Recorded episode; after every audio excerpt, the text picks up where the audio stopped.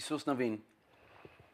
Искам да отворим заедно на трета глава първо и ще прочетем пети стих и след това ще отидем в пета глава и ще прочетем от 5 до 10 стих. И каза Исус на народа, очистете се за утре. Очистете се за утре, заран, казва синодалния превод, понеже утре Господ ще извърши между вас чудеса. И каза Исус на вин на народа, очистете се за утре заран, понеже утре Господ ще извърши между вас чудеса. Пета глава, пети стих ни казва, четем надолу, всички мъже, които излязаха, бяха обрязани. Става дума за онези, които Моисей освободи от Египет. А всички мъже, които се родиха в пустинята по пътя, след като бяха излезнали от Египет, не бяха обрязани. Защото израелтяните вървяха 40 години по пустинята, докато всички люде, военни мъже, излезли от Египет, бяха изтребени, защото не послушаха Господния глас. Много е важно това да се разбере. И на които Господ се клее, че ще, а, че ще ги постави да видят земята, за която Господ се беше клел на бащите им, че ще им я даде.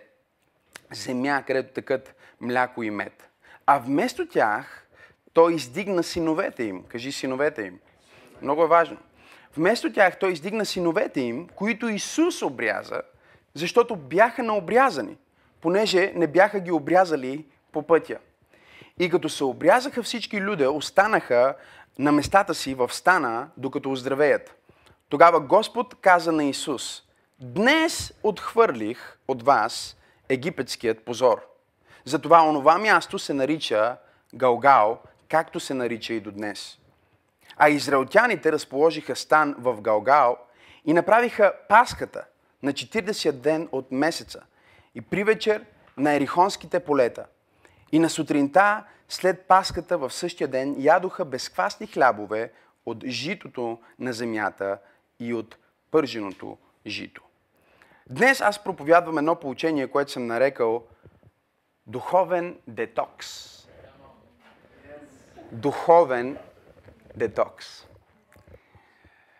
Евреите са изведени от Моисей, 40 години прекарват в пустинята и сега те са на ръба на обещанието. На ръба на обещанието първото обстоятелство пред тях е реката. Река, която не могат да прекусат.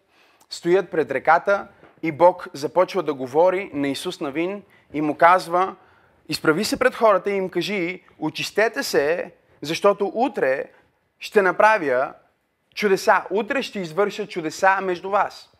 Аз имам нещо велико, нещо вълнуващо в предвид, което да направя в животите ви, но за да можете да го преживеете, утре трябва да се пречистите днес трябва да премахнете неща от себе си, да се а, разтоварите от неща, за да можете да влезнете в следващото ниво, което Бог има за вас, за да можете да влезнете в а, следващото благословение, което има за вас. И след като те се очистват и преминават от другата страна, след първия детокс, Бог казва, сега искаме да обрежеш всички тези мъже, които са родени в пустинята, защото забележете, хората, които бяха родени в Египет, макар и да видяха най-великите чудеса, макар и да видяха всички язви, които Бог наложи на, на Египет, макар и да видяха с очите си отварянето на морето и всички знамения, които Бог извърши по време на изхода, нито един от тези хора, включително Моисей, не успя да мина от другата страна в обещанието. И сега Исус навине там и цялото общество, искам да си представите това, всички хора, които са на ръба на обещанието са хора родени в прехода. Те са родени в прехода, те са родени в робството. Те не са били свидетели непременно на това как Бог е извел а, Израел от Египет. Те не са видели морето, но са видели всички други неща, които Бог е правил с тях в пустинята. И те са на по 20, 30, 40 годишни мъже, които са родени в пустинята, които са родени във време на преход. И тъй като бяха, казва Библията, в движение, те не бяха обрязани и сега трябваше да влезнат в обещанието. И Бог каза на Исус Навин, трябва всички тия мъже, които не са били обрязани, да бъдат обрязани преди да влезнете в обещанието. Искам да влезнете в обещанието, но трябва да бъдете пречистени при да влезете в обещанието. И когато той събира всички тези мъже и ги обрязва, забележете какво Бог казва. Бог им каза, днес, днес аз премахнах, отхвърлих от вас египетския позор. Нито един от тях, чуйте това, не беше живял в Египет. И Бог им каза, днес аз отхвърлих от вас египетския позор. Той не им каза, аз отхвърлих от вас позора, който приехте в пустинята, защото те бяха родени в пустинята. Тези хора никога не бяха прекарали време в Египет. Бог им каза, аз премахнах от вас египетския позор, защото въпреки, че са родени в а, прехода, те не са родени в Египет, те имат мисленето на Египет, което са наследили от своите прадеди, от хората, с които са прекарали време в пустинята. И Бог казва, няма да можете да влезете в обещанието и в следващия сезон на изграждане на живот и църква и бизнес, ако не премахнете всичко, което е от старото управление. Ако не премахнете всичко, което е от прехода и всичко, което е от преди прехода, вие трябва да обновите умовете си, да извършите духовен детокс, духовно пречистване и да докажете пред себе си, че онова, заради което вашите родители са се провалили, няма да намери място във вашите сърца. Аз пророкувам и декларирам днес на някой, че духовете, които са провалили майка ти, баща ти, прадядо ти и прабаба ти, няма да провалят теб. Онези сили на развод, които са разбили семейството, семейството на баба ти няма да разбият твоето семейство. И онези наркотици, които са объркали живота на баща ти, няма да объркат твоя живот. Аз декларирам и пророкувам, че днес Бог ще премахне от теб позора на твоето минало и позора на твоите прадеди и онова, което врага се е опитал да постави вътре в тебе, като отрова, като неправилно мислене, като неправилно виждане за нещата. Бог ще вземе това нещо в това послание и ще го обнови, за да бъдеш готов за ново време. И за да бъдеш готов за ново ниво. За да бъдеш готов за новото благословение, което Той има за теб. Кажи духовен детокс. Самата, сам, самият термин духовен детокс означава, че духът ти може да бъде умърсен, че душата ти може да бъде умърсена, че животът ти може да бъде умърсен.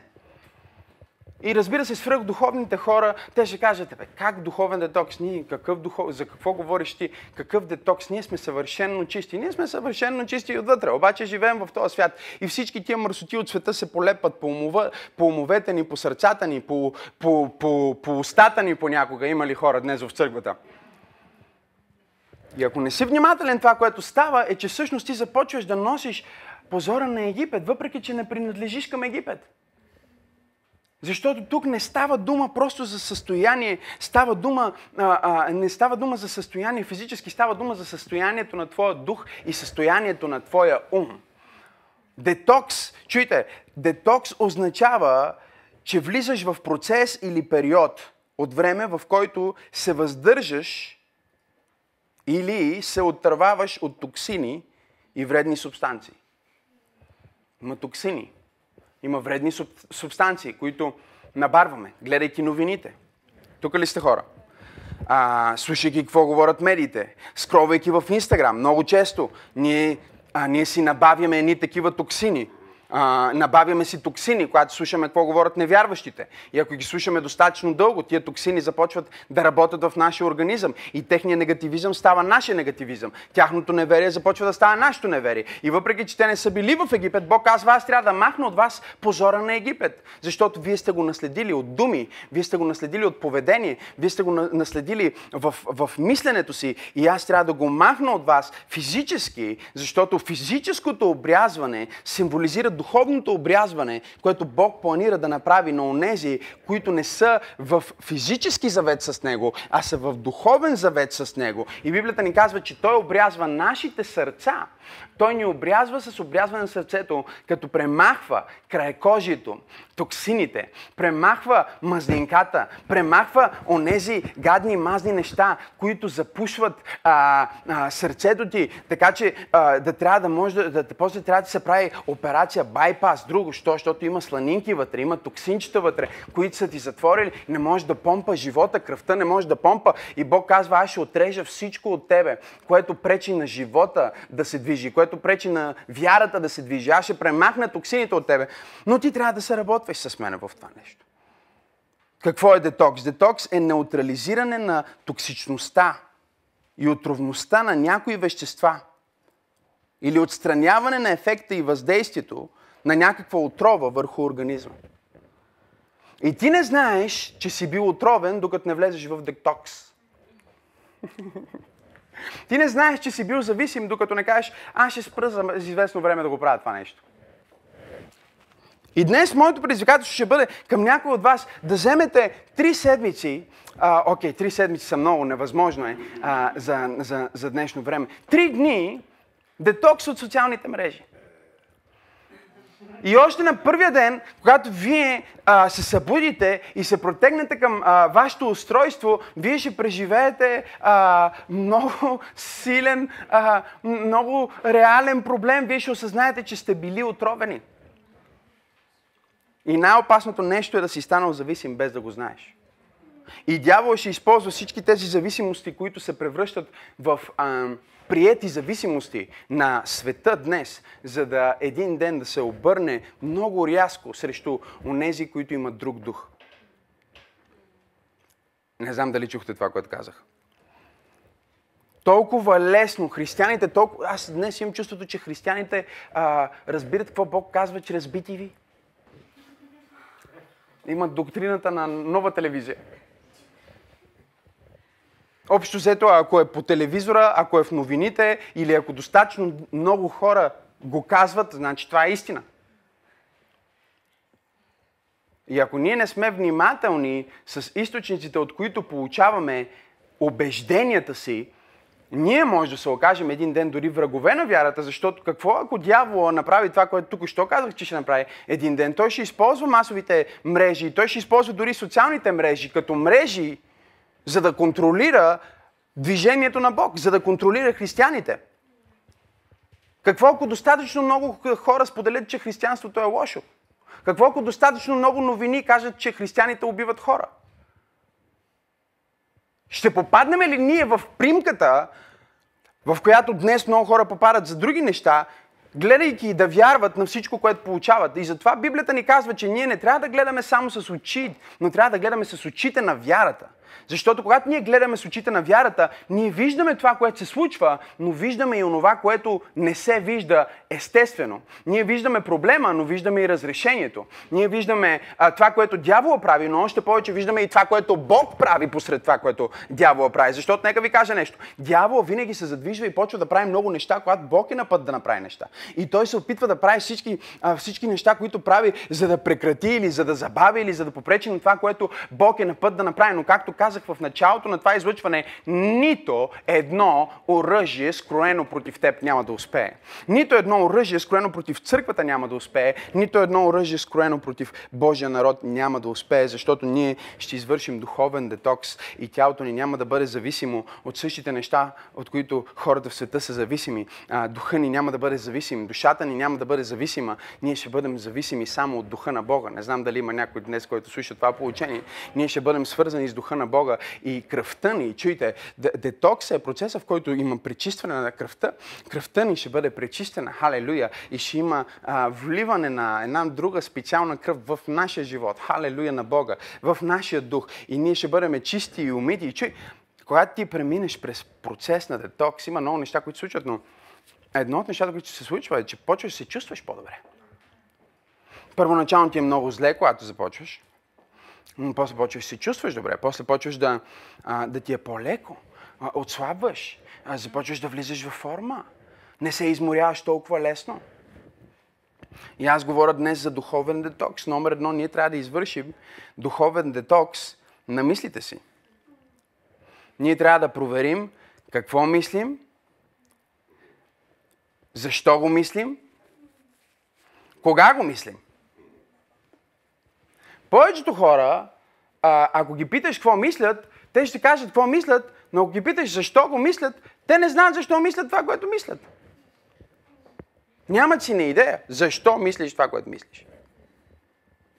Ако седиш с някого, го питаш за какво мислиш, той може да ти сподели, но той няма абсолютно никакво разбиране за своето съзнание.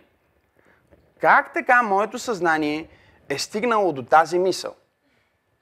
Или защо аз мисля по този начин? Или откъде ми е дошла на мен тази идея? Къде го чух това нещо? И това е първото упражнение, което Бог направи на човека след грехопадението. Човека каза, аз съм гол и затова се скрих. И Бог му каза, а откъде го знаеш това? Защо мислиш по този начин? С кой си говорил? Забележи. С други думи, мислите винаги имат происход. Хайде хора. Мислите имат происход. Мислите имат происход. Аз ли мисля това? Някой иска аз да мисля това? Или Бог ми изпраща тази мисъл? Бог говори основно в нашите мисли. Но за да може да го чуем, ние трябва да извършим детокс на нашите мисли. Какво означава това? Това означава, че трябва да а, освободим полето на нашия ум от негативни мисли. И ако ние сме честни в момента, това не е просто някакво получение за позитивно мислене, но ако ние сме искрени в момента, много по-леко е да мислиш негативно, отколкото да мислиш вяра и правилно и позитивно. Тоест, негативното мислене е естествения път. Естествения начин. Това е пътеката с най-ниска съпротива. Няма нужда даже да се напъчиш и да се опиташ да мислиш негативно. Нали? Когато някой нещо те засече или нещо ти направи, ти просто имаш реакция. Вътре в тебе. И ние всички сме а, изпадали в това нещо. Вътре в тебе. Веднага произвеждаш реакция. И т.е. когато ти започваш да правиш детокс, ти трябва да си кажеш сега, а, идната седмица, докато правиш този детокс, трябва да започнеш да а, си водиш дневник или по някакъв начин да извадиш коя е най-честата мисъл, която аз имам. За какво си мисля? Защо мисля това? Защо? Защото мислите се занимават, чуй, с отношение. Те определят твоето отношение. Когато го мислиш, и това създава отношение вътре в тебе.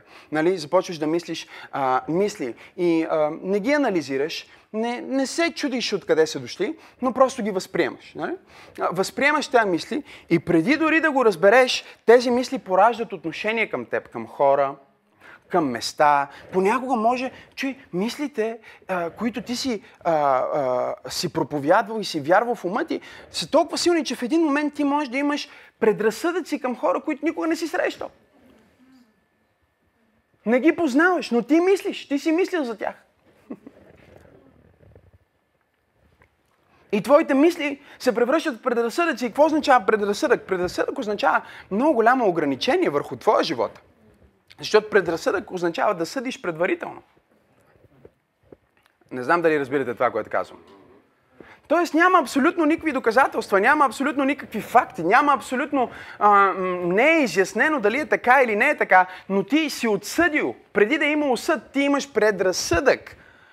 Мислите създават а, или предпоставка за това ти да действаш и да говориш вяра или да действаш и да говориш в страх. И съответно да живееш в вяра или да живееш в страх. Защото освен, че мислите създават отношение, мислите ти разкриват, чуй това, и трябва да извършиш детокс на това, а, твоите мотиви.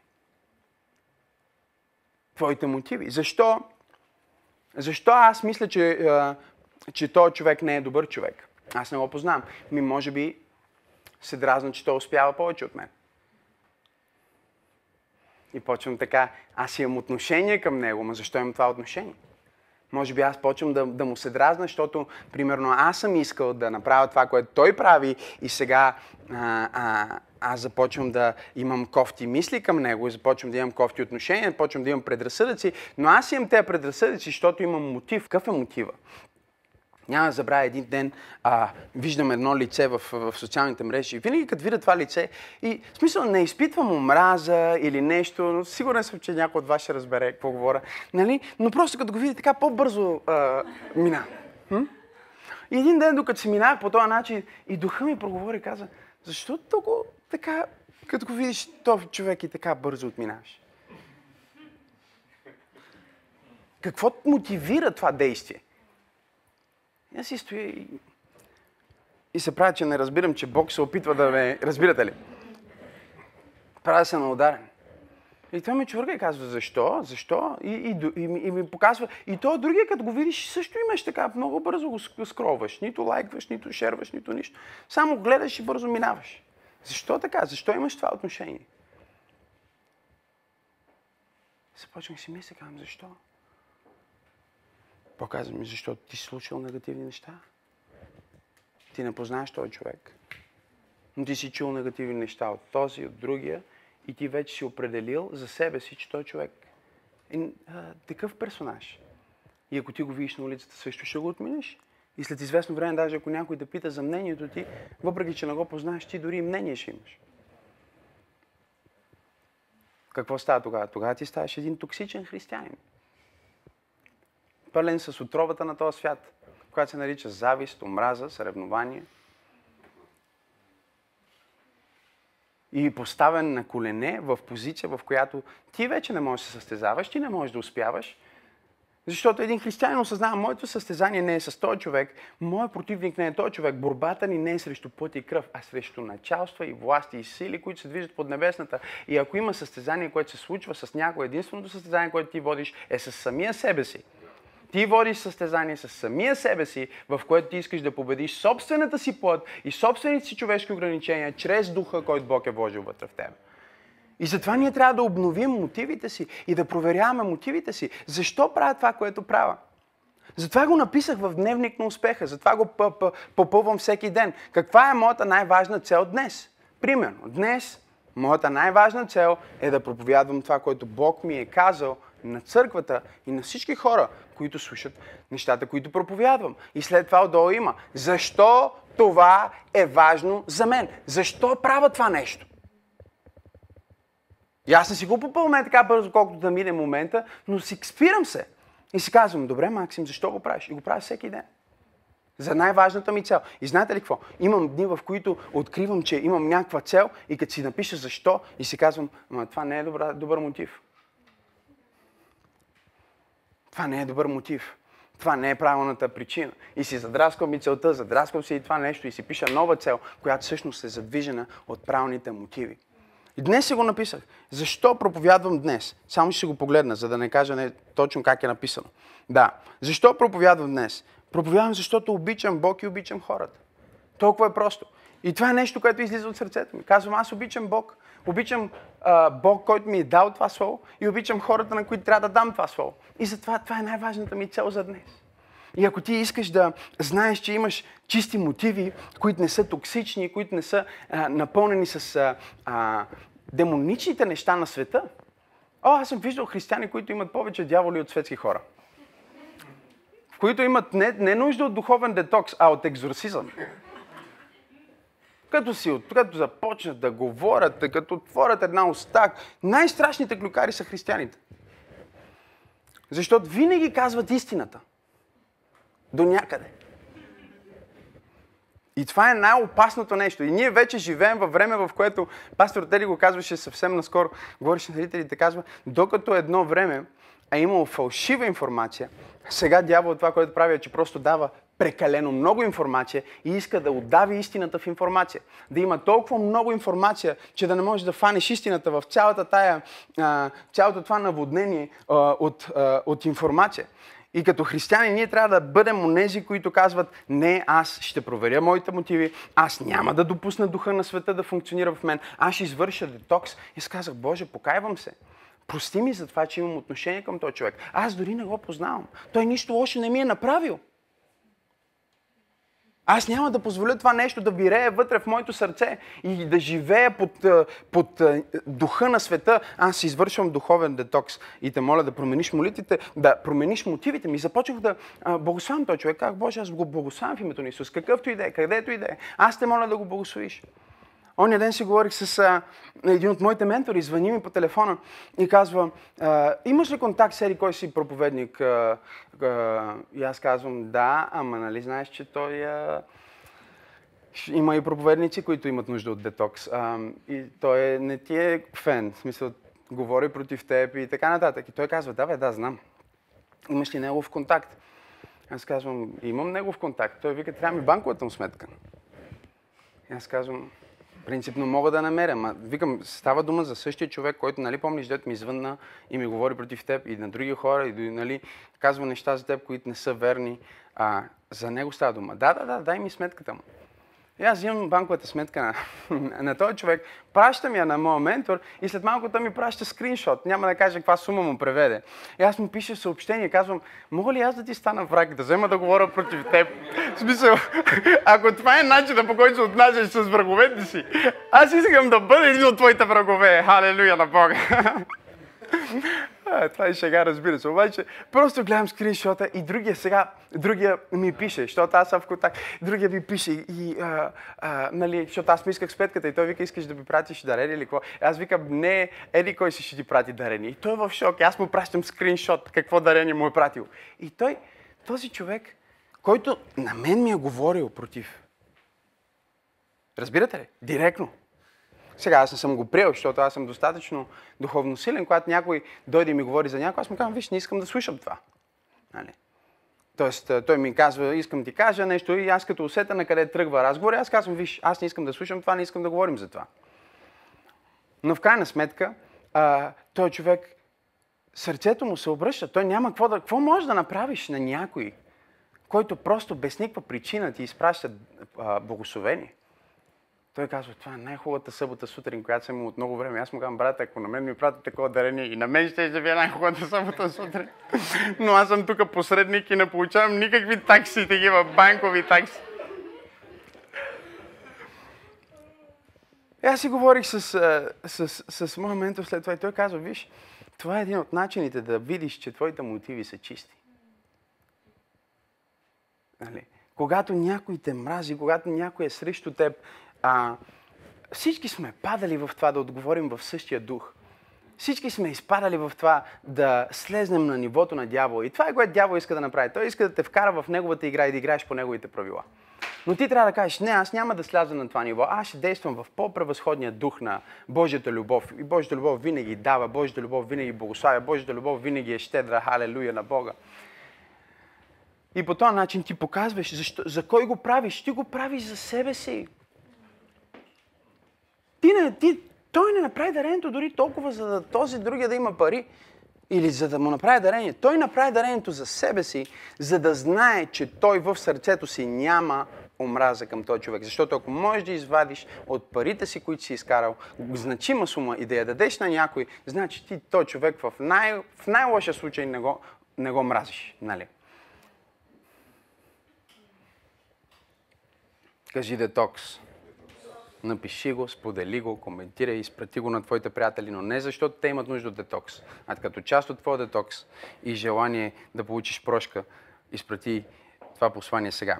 Номер две, ние трябва да извършим детокс, почти свършвам, близо съм, на думите си.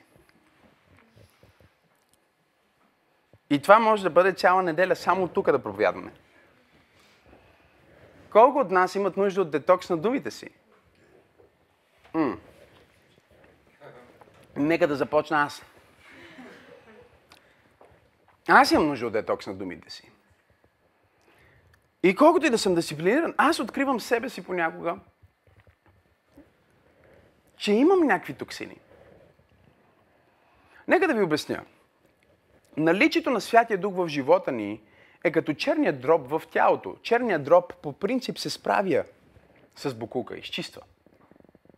Но самото време на детокс помага на черния дроб. Подкрепя тези процеси в, в тялото на пречистване и дава един допълнителен пуш, един допълнителен буст. А понякога, ако дълго време си вкарвал неправилни неща в организма си, вече черният ти дроб, организмът ти не може да се справи с всички тези токсини, ако ти не направиш нещо радикално като а, да влезнеш в, в пост, нещо радикално, като да отидеш да си направиш една хубава серия в сауната или каквото и да е, което просто да накара тази отрова от тялото ти да си тръгне.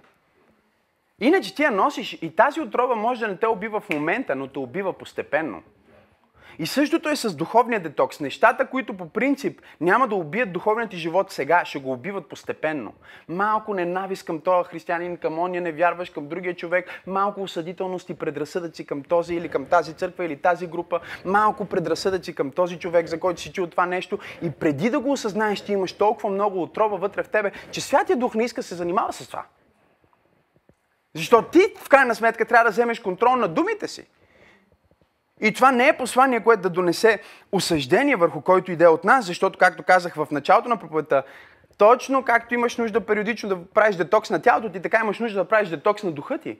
Да си провериш отново мислите, да си провериш мотивите. Ако го правиш всеки ден, ти ще бъдеш шампион. И въпреки това пак ще изпадаш в слабост. Аз всеки ден чета Библията. Всеки ден се моля. Откакто сме в пандемия, се моля повече от обикновеното. Прекарвам часове в Божието присъствие и се откривам в някакви моменти как казвам неща, които всъщност не са правилни. И може да не е някаква хула или нещо, което хората в света или а, дори друг християнин може да не му направи впечатление и да каже, че съм казал нещо неправилно. Но аз усещам, че за мен това не идва от правилния източник. Това не е дошло от правилното място. Дали съм го прихванал от радиото, или съм го прихванал от новините, или съм го прихванал от някой, с който съм говорил нещо вътре в мен не е както трябва и аз няма да го оправдавам, аз ще го изкарам от моята система. И това е много важно решение за теб като християнин. Говорим за детокс на думите. Не дай да казваш, аз просто така си говоря. Извади го от твоята система. Кажи, ще спра да го говоря. И после като го кажеш, не си казвай, а, пак стана. Кажи, нищо, това е последния път. И следващия път, като го кажеш пак, пак кажи, това е последния път. Ми до кога? Докато наистина е последния път докато излезна от системата ти, излезна от речника ти, излезна от мислите ти, излезна от духа ти, излезна от живота ти. Защото в крайна сметка нещата, които ти казваш, са неща. Когато тръгнеш, вече си потеглил и когато пристигнеш, вече си там. Нали? Силно откровени. Нещата, които казваш, са неща. На еврейски думата е дабар думи, дабар. Какво означава това? Субстанция, реалност, материя. Първият път, когато Бог използва думи, не беше за комуникация. Ние си мислим, че думите са за комуникация. Каже, здравей, как си, добре съм ти, как си, и да си говориме. И това са думите. Не, не, не, не. Първият път, когато Бог използва думи, и не само между другото в, в нашата духовна традиция, но дори в други духовни традиции, което потвърждава силата на думите и значението на думите е, че Първият път той каза да бъде светлина. Първият път, когато Бог в записаното слово си отвори устата, не беше за да си говори с някой или да извърши комуникация, а беше за да създаде нещо, което не е. И всеки път, когато ти си отвориш устата, ти създаваш нещо, което не е. Или усилваш нещо, което е. Така че като вярваш християнин, има нещо, което не ти харесва в живота ти. Не го рециклирай, а започни да говориш противоположното обещавам ти, че ще има хора, които ще кажат, че си малумен, че това просто не работи, че това е позитивно мислене. Спокойно. Дай време. Дай време. О, аз вече, аз вече служам на този Бог 12 години и всичките неща, които хора са ми казвали, че не работят, че това не е от Бог, са ми променили толкова много живота и съм видял толкова много чудеса, че просто този шум дори не ми прави впечатление. Всички, които ще кажат, това е просто позитивно говорене. Не е позитивно говорене. Това е говорене на Божието Слово. И ако ние не говорим Божието Слово, творението ще проговори Божието Слово. Има си причина Бог да ни е дал дъра на интелигентно говорене и комуникация. И това е да създаваме реалности, които не са. Първият път, когато Бог каза на Адам да говори, беше по същата причина. Каза му, не именувай. Определяй света, в който живееш. Не коментирай, а определяй света, в който живееш. И тук ние не говорим за отричане на реалността или повтаряне на някакви мантри, като всички други тъпи неща, които върват в интернет. Говорим за това, че ти вземаш съвършенната Божия воля, изявена в Неговото Слово. И с твоята уста се съгласяваш с това, което Бог казва. Това е. И няма нужда да е фанатично, няма нужда да изглежда свръхдуховно, няма нужда да осъждаш всички други хора около теб, които не са на това ниво. Защото твоята работа е да си гледаш твоята уста. Ох, не знам колко трябва да го проповядвам това, за да потъне дълбоко в сърцата на християните. Колко време губят вярващи хора да се занимават с устата на някой друг. Или пък да сравняват своите уста с устата на някой друг. Ако аз си сравнявам това, моите думи с думите на средностатистическия човек, аз имам най-прекрасния речник, защото аз не псувам, не ругая, не използвам нецензурни думи. Ехе, значи аз съм съвършен. Но аз не се сравнявам с всички нормални хора. И с техния речник аз се сравнявам с онова, което Бог ми е показал, че аз трябва да бъда. Аз се състезавам с себе си и моите думи искам да изявя това, което знам, че Бог ме е призовал да бъда. Вижте какво казва Исус. Искам да ви го покажа няколко пасажа от Господ Исус Христос. Първо в Матей. Погледнете го в Матей 5 глава. Обичам този стих а, в Евангелието според Матей. Той казва, но речта ви да бъде да, да и не, не, каквото е повече от лукавия. И този стих просто ме размазва всеки път, когато го чета. Защото си казвам, мале колко много неща говоря от лукавия. И тук не става дума за това, че, нали, защото вижте, ако вие сега решите да приложите тази стратегия на жена си, скоро ще стигнете до развод. Защото на жена ви няма да е достатъчно да, да и не, не. нали? Тя ще иска детайли. И ако вие говорите само да, да и не, не, на жена си ще имате проблем. Но когато Христос говори а, за това специфично, Той ни говори а, повече от всичко друго, да осъзнаваме силата на думите и да не ги ползваме лековато. Да не ги ползваме ефтино, но да сложим тежест в думите си и да оценим това, което казваме дълбоко преди да го кажем. Тоест, не че речника ни се спира до две думи, да и не, но че когато ние артикулираме нещо, без значение дали е многословно или краткословно, ние го артикулираме с думите си по такъв начин, че имаме в предвид това, което казваме.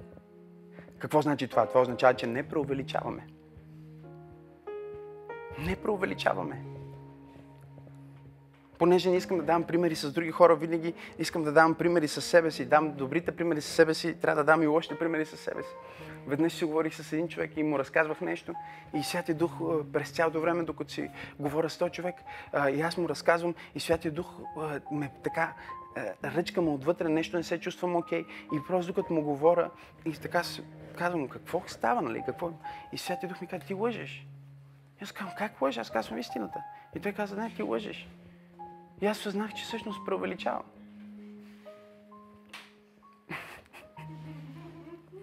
И си казвам, чакай малко сега, това не е лъжа точно. Да, да, ти лъжиш. Ама, добре, пасторе, колко преувеличение не е лъжа? Лъжа е! Няма такова нещо като бяла лъжа или синя лъжа, червена. Лъжата си е лъжа. Няма, няма цвят, няма, няма никакъв цвят. Аз казах, вау, аз му казах, знай, е, спрях си и казах, знаеш ли, преувеличих си това, което казах. Всъщност беше така. И го казах точно както е. И това е останало вътре в сърцето ми за толкова много време. И дори, примерно, с църквата, винаги, примерно, отиваме, правим някаква служба някъде и екипа броих колко хора има в, в залата. И те ми казват, например, в Самков имаме 3500 човека и 300 човека отвън. И аз казвам, окей, имаше към 3000, а, нали, но не казвам, а, имаше а, 3500 с а, 400 човека отвън. Нали. Кое е това нещо вътре в нас като хора, което иска да завиши винаги, когато успяваме и да намали винаги, когато не успяваме? Значи, когато преядеш, казваш, абе не ядох чак толкова много. Нали, повтаря се, не ядох чак толкова много, не съм чак толкова зле. А когато си ял точно горе-долу колкото трябва, казваш, днеска много добре се справям. Какво, как, защо ти е нужно дори да го коментираш? Малко по-напред в 12 глава Господ отново говори и казва, добрият човек от доброто си съкровище, чуйте, изважда добри неща, а злият човек от злото си съкровище изважда зли неща. И казвам ви, за всяка празна дума, която кажат човеците, ще отговарят в съдния, в съдния ден. Защото от думите си ще се оправдаеш и от думите си ще се осъдиш. Когато бях тинейджър и прочетох този стих за първи път, се оплаших супер много. Казах, край, спирам да говоря. Защото ако Бог трябва да ме съди за всяка празна дума, аз само такива думи съм говорил, нали, общо взето. Само някакви, нали, защото празна дума какво е? Нещо, което не е от изключителна важност. После, чуйте, после влезнах в текста и започнах да изследвам това, което всъщност Исус има в предвид. Тук ли сте? И ще бъдете изненадани, че всъщност празна дума означава да кажеш нещо, което нямаш в предвид, което не си осмислил, което не е от сърцето ти, което го казваш несериозно или примерно казваш, ще направя това, но го нямаш в предвид. Всеки път, когато ти кажеш нещо, което нямаш в предвид, което не си осмислил и не излиза от сърцето ти, това е празна дума и ти ще бъдеш съден за това. А когато кажеш нещо негативно, което имаш в предвид, това не е празна дума, това е просто негативна дума. И тя излиза откъде? От съкровището ти. И в крайна сметка, когато ние започваме да влизаме в твоето съкровище и да разбираме как се изпълва това съкровище, защото Исус каза, че не това, което а, влиза в човека, го осквернява, а това, което излиза. Тоест има процес, в който нещо е посадено вътре в тебе и то излиза от устата ти през думите ти. Във формата на преувеличаване, записвате ли си? Или във формата на, а, на клюка, или във формата на празни думи, които нямаш предвид. И тези неща се натрупват в живота ти. Чуй, ако имаш много празни думи, животът ти ще бъде много празен. ако, ако, ако говориш неща, които не си видял, не си чул и разнасяш невярна информация или полувярна информация и клюкарстваш, живот ти ще се изпълни с клюки и клюкари. Ако преувеличаваш, живот ти ще бъде фалшив. Нищо няма да бъде истинско. И дори когато нещо хубаво ти се случи, поради това, че ти си свикнал да преувеличаваш, ти не можеш да се насладиш на реалността, защото винаги има нужда от някакъв допълнителен буст или украшение, така да го направиш още по, още по, още по. Не знам на кой проповядвам днес, но Бог ми каза да ти кажа, че е време да извършиш детокс на твоите мисли, детокс на твоите думи и затварям това. Вижте, номер 3, детокс на твоите връзки. Това е във всяка моя проповед последния един месец или два месеца. Защо? Защо чуйте това. Притчи 26-22. Днеска го четох сутринта. Думите на клюкария са като сладки залъци, които слизат вътре в корема. Кой те храни? Кой те храни? Когато говорим за детокс на твоите връзки, три важни въпроса. Записваме си. Номер едно. Кой ти говори? Кой те храни? Защото, чуйте, много е интересно това. Казва, че клюката, лъжа, лъжата, изкривената информация е като сладък салък. За това, който го поглъща. Значи някой ти го дава. И ти го поглъщаш. Обаче, когато го поглъщаш, чуй, вкусно ти става. Казва, сладко, директно, преди да си го сдъвкал дори, вече е вътре в тебе. И сега ти си носител. Аз не позволявам на хора да говорят клюки пред мен, защото после трябва да стана носител. Разбирате ли ме? Аз не искам да съм носител на отрова, която тя идва сладка, казва сладко като залък. Но забележете какво казва. Влиза къде? Дълбоко вътре в корема. А какво трябва да има в корема? Казва, от отробата ти ще потекат реки от жива вода. С други думи, клюката влиза в духа ти през връзка, с която имаш. Комуникация, която ти имаш. Връзка.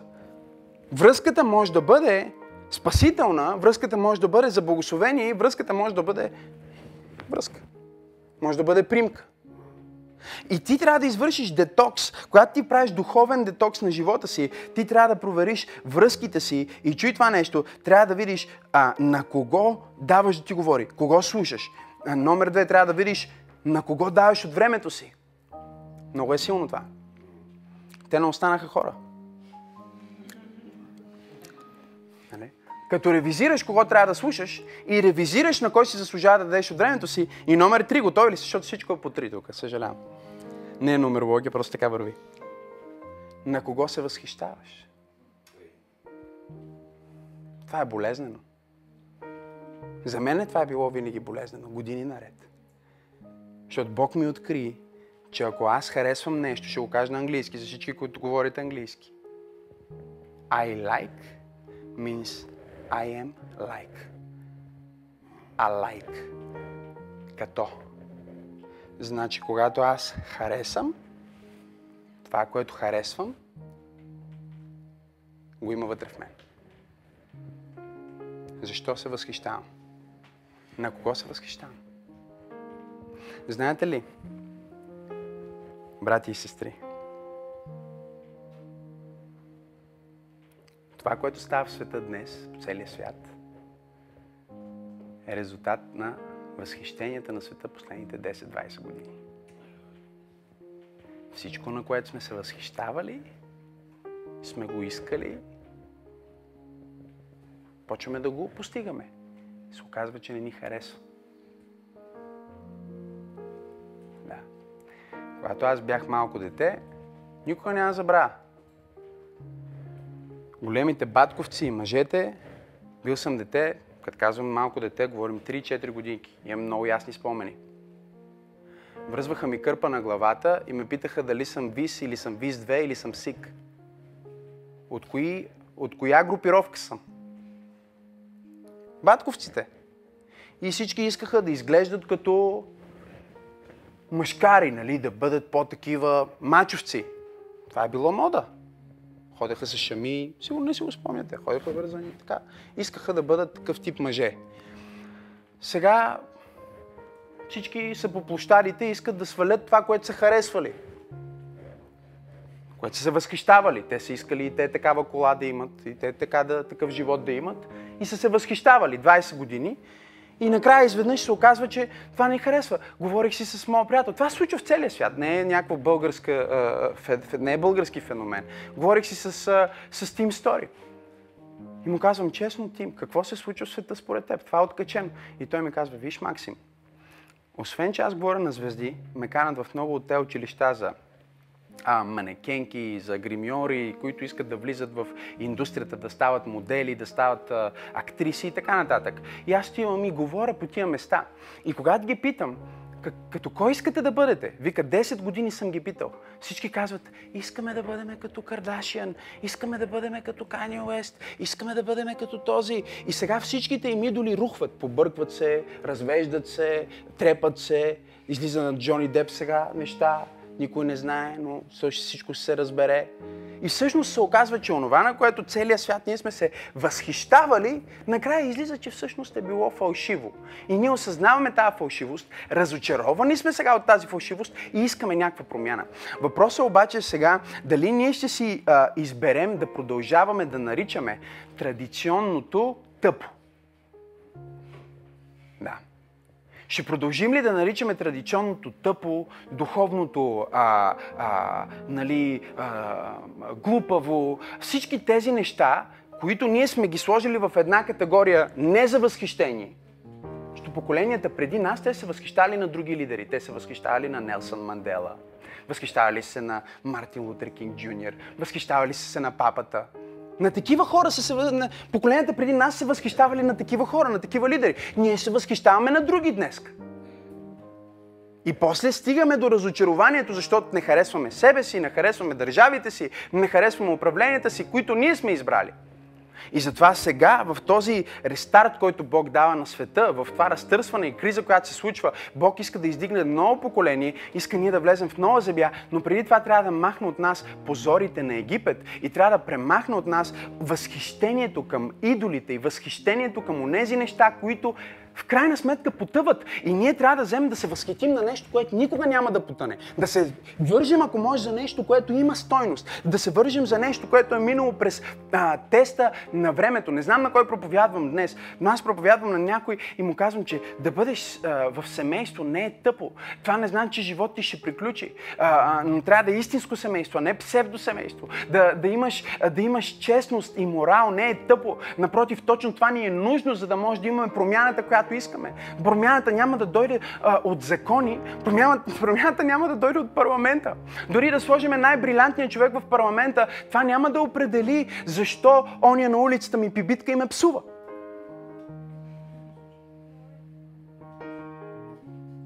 Това е моя личен проблем, моя личен морал. Тук трябва да се случи моя личен детокс. И аз трябва да започна да се възхищавам на някой, който не псува. Трябва да започна да се възхищавам на някой, който чете. Вау!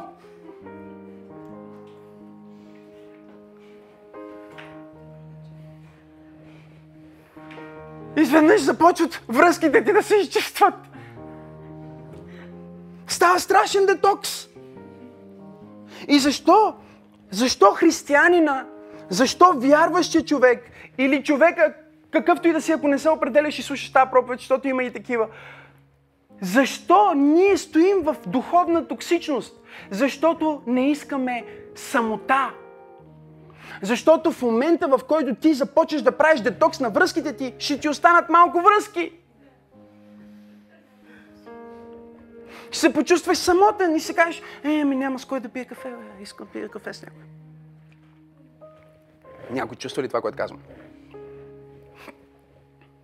Няма с кой, да, с кой добре, с кой да говоря. Сега няма, е, трябва с, с, с пастора ли трябва да говоря? С кой да говоря?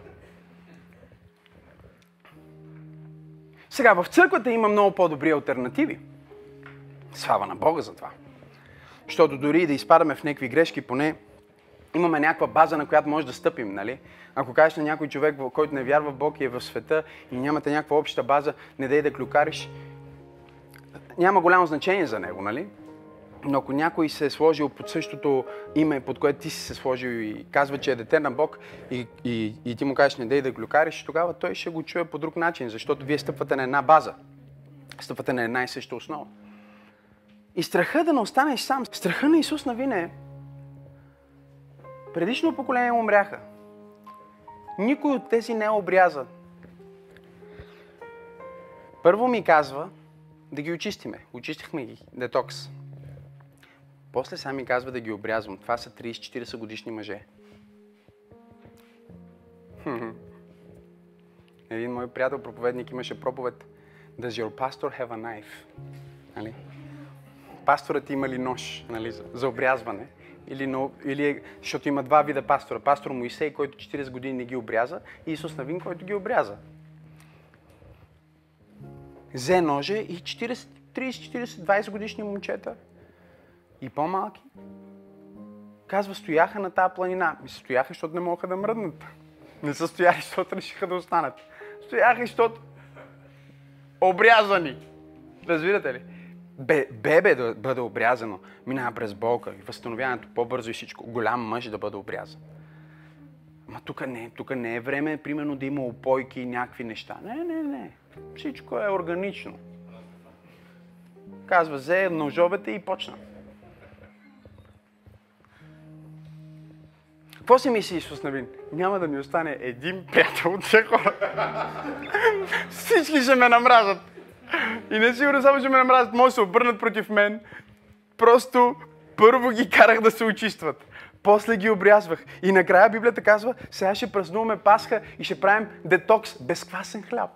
И те стоят там вече без квасен хляб и сутринта излизат. Вече Исус Навин официално е лидера и първото нещо, което е знамението на неговото лидерство, е Библията казва, манната спря.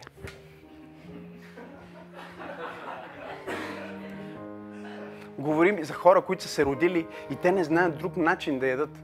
Те са яли това, разбираш ли, 40 години в пустинята. И сега изведнъж Библията казва, обряза ги, Пасха направи, той е новия лидер и те стават сутринта, отваря палатката, гледа, няма манна. Няма храна. Исус Навин, мога да си представя в... Не мога да си представя. Е, е, е, ето тук ще да е преувеличение. Усетихте ли? Не мога да си представя стреса, през който е минал той човек. Не мога да си представя какво е да бъдеш лидер след Моисей, да трябва да обрежеш всички, които Моисей не е посмял да ги обреже тия хора. Моисей! Не посмя той да ги обреже. Пустиняци, родени в пустинята, буквално.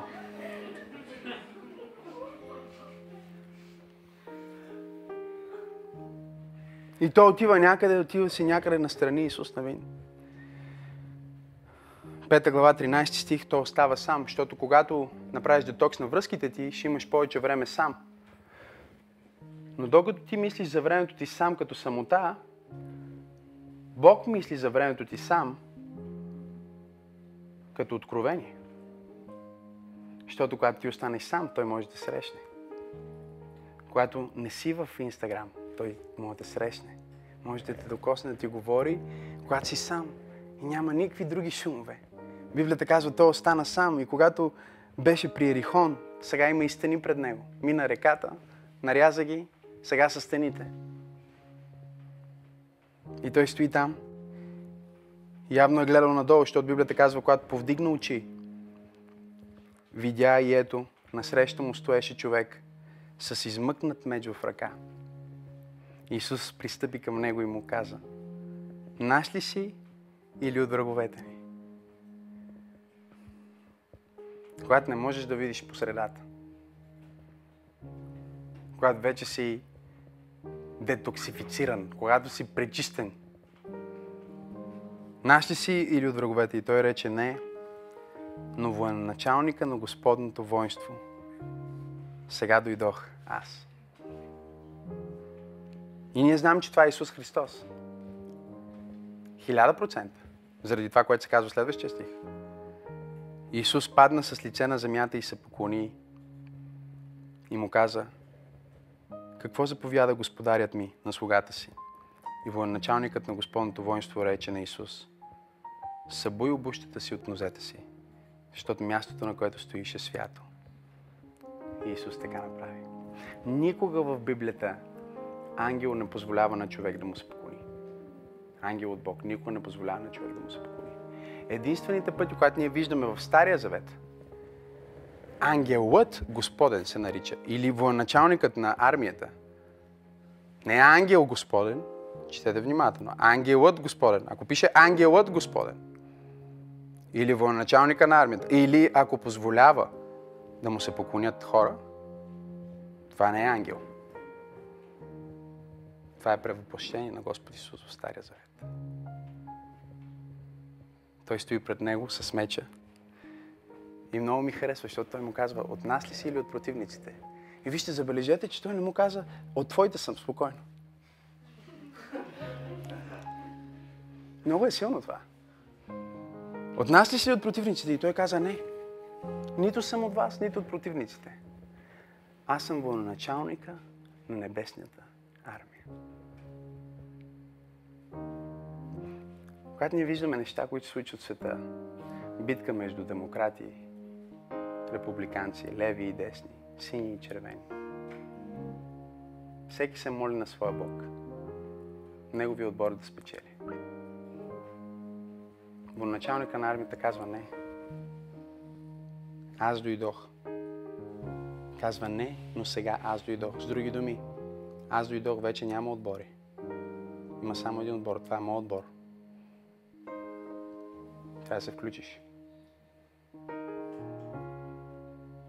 Той пада на колене и каза, какво да направя? Едно единствено нещо. Събуй си обувките.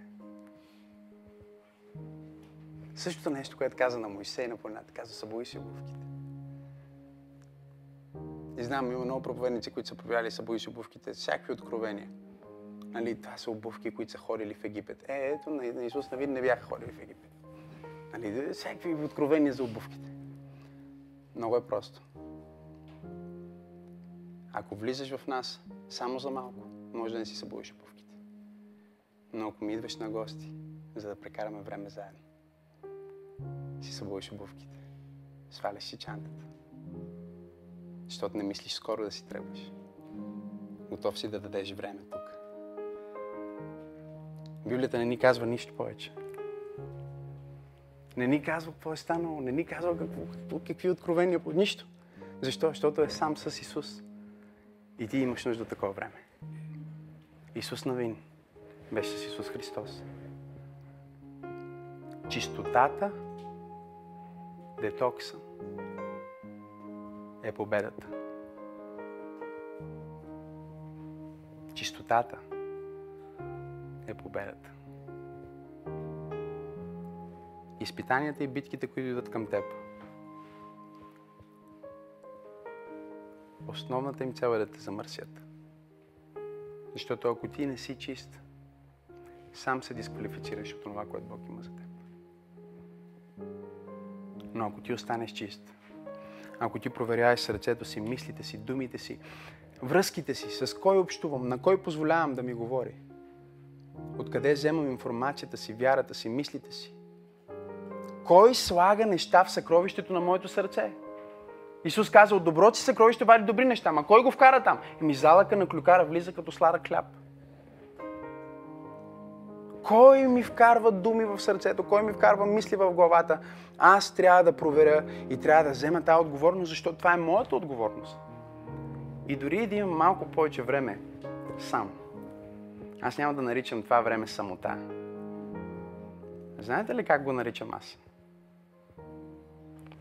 На английски, пак съжалявам. Ма пише се го всяка сутрин. Защото, даже тук ми е написано от тази страна, без значение дали започвам молитвата ми преди изгрева в 5 или 6 или в 7 или в 8 или в колкото и да е.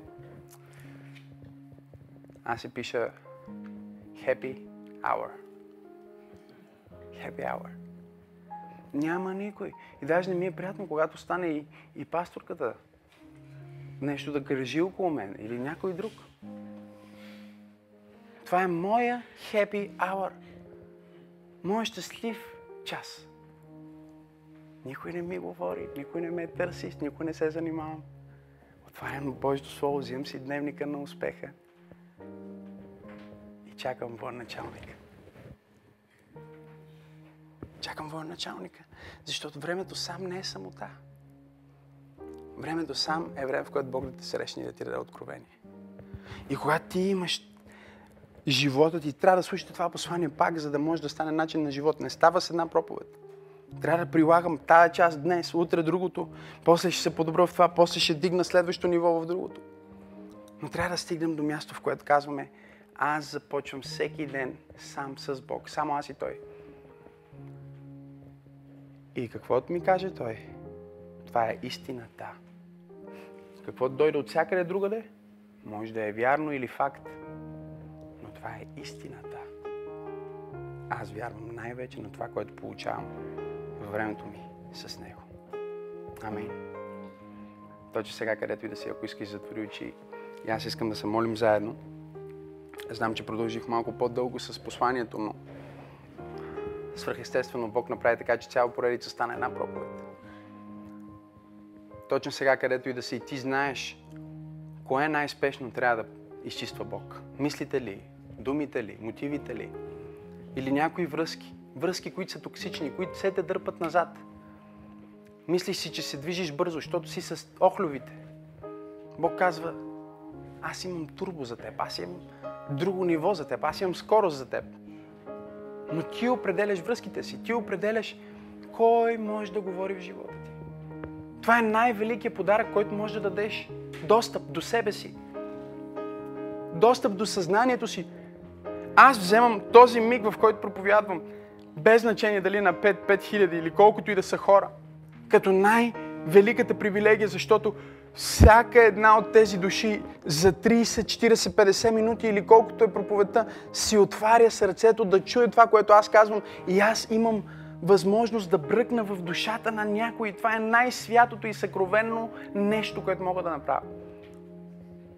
Аз подхождам към това с пълната сериозност и вяра днес. За теб. И смятам, че ти трябва да правиш това за себе си. Защото Бог е изкупил твоята душа с най-скъпоценната цена. Цената на смъртта на Исус Христос. Твоята душа, твоя ум, твоето сърце е толкова ценно за Бог, че Той плати най-високата цена.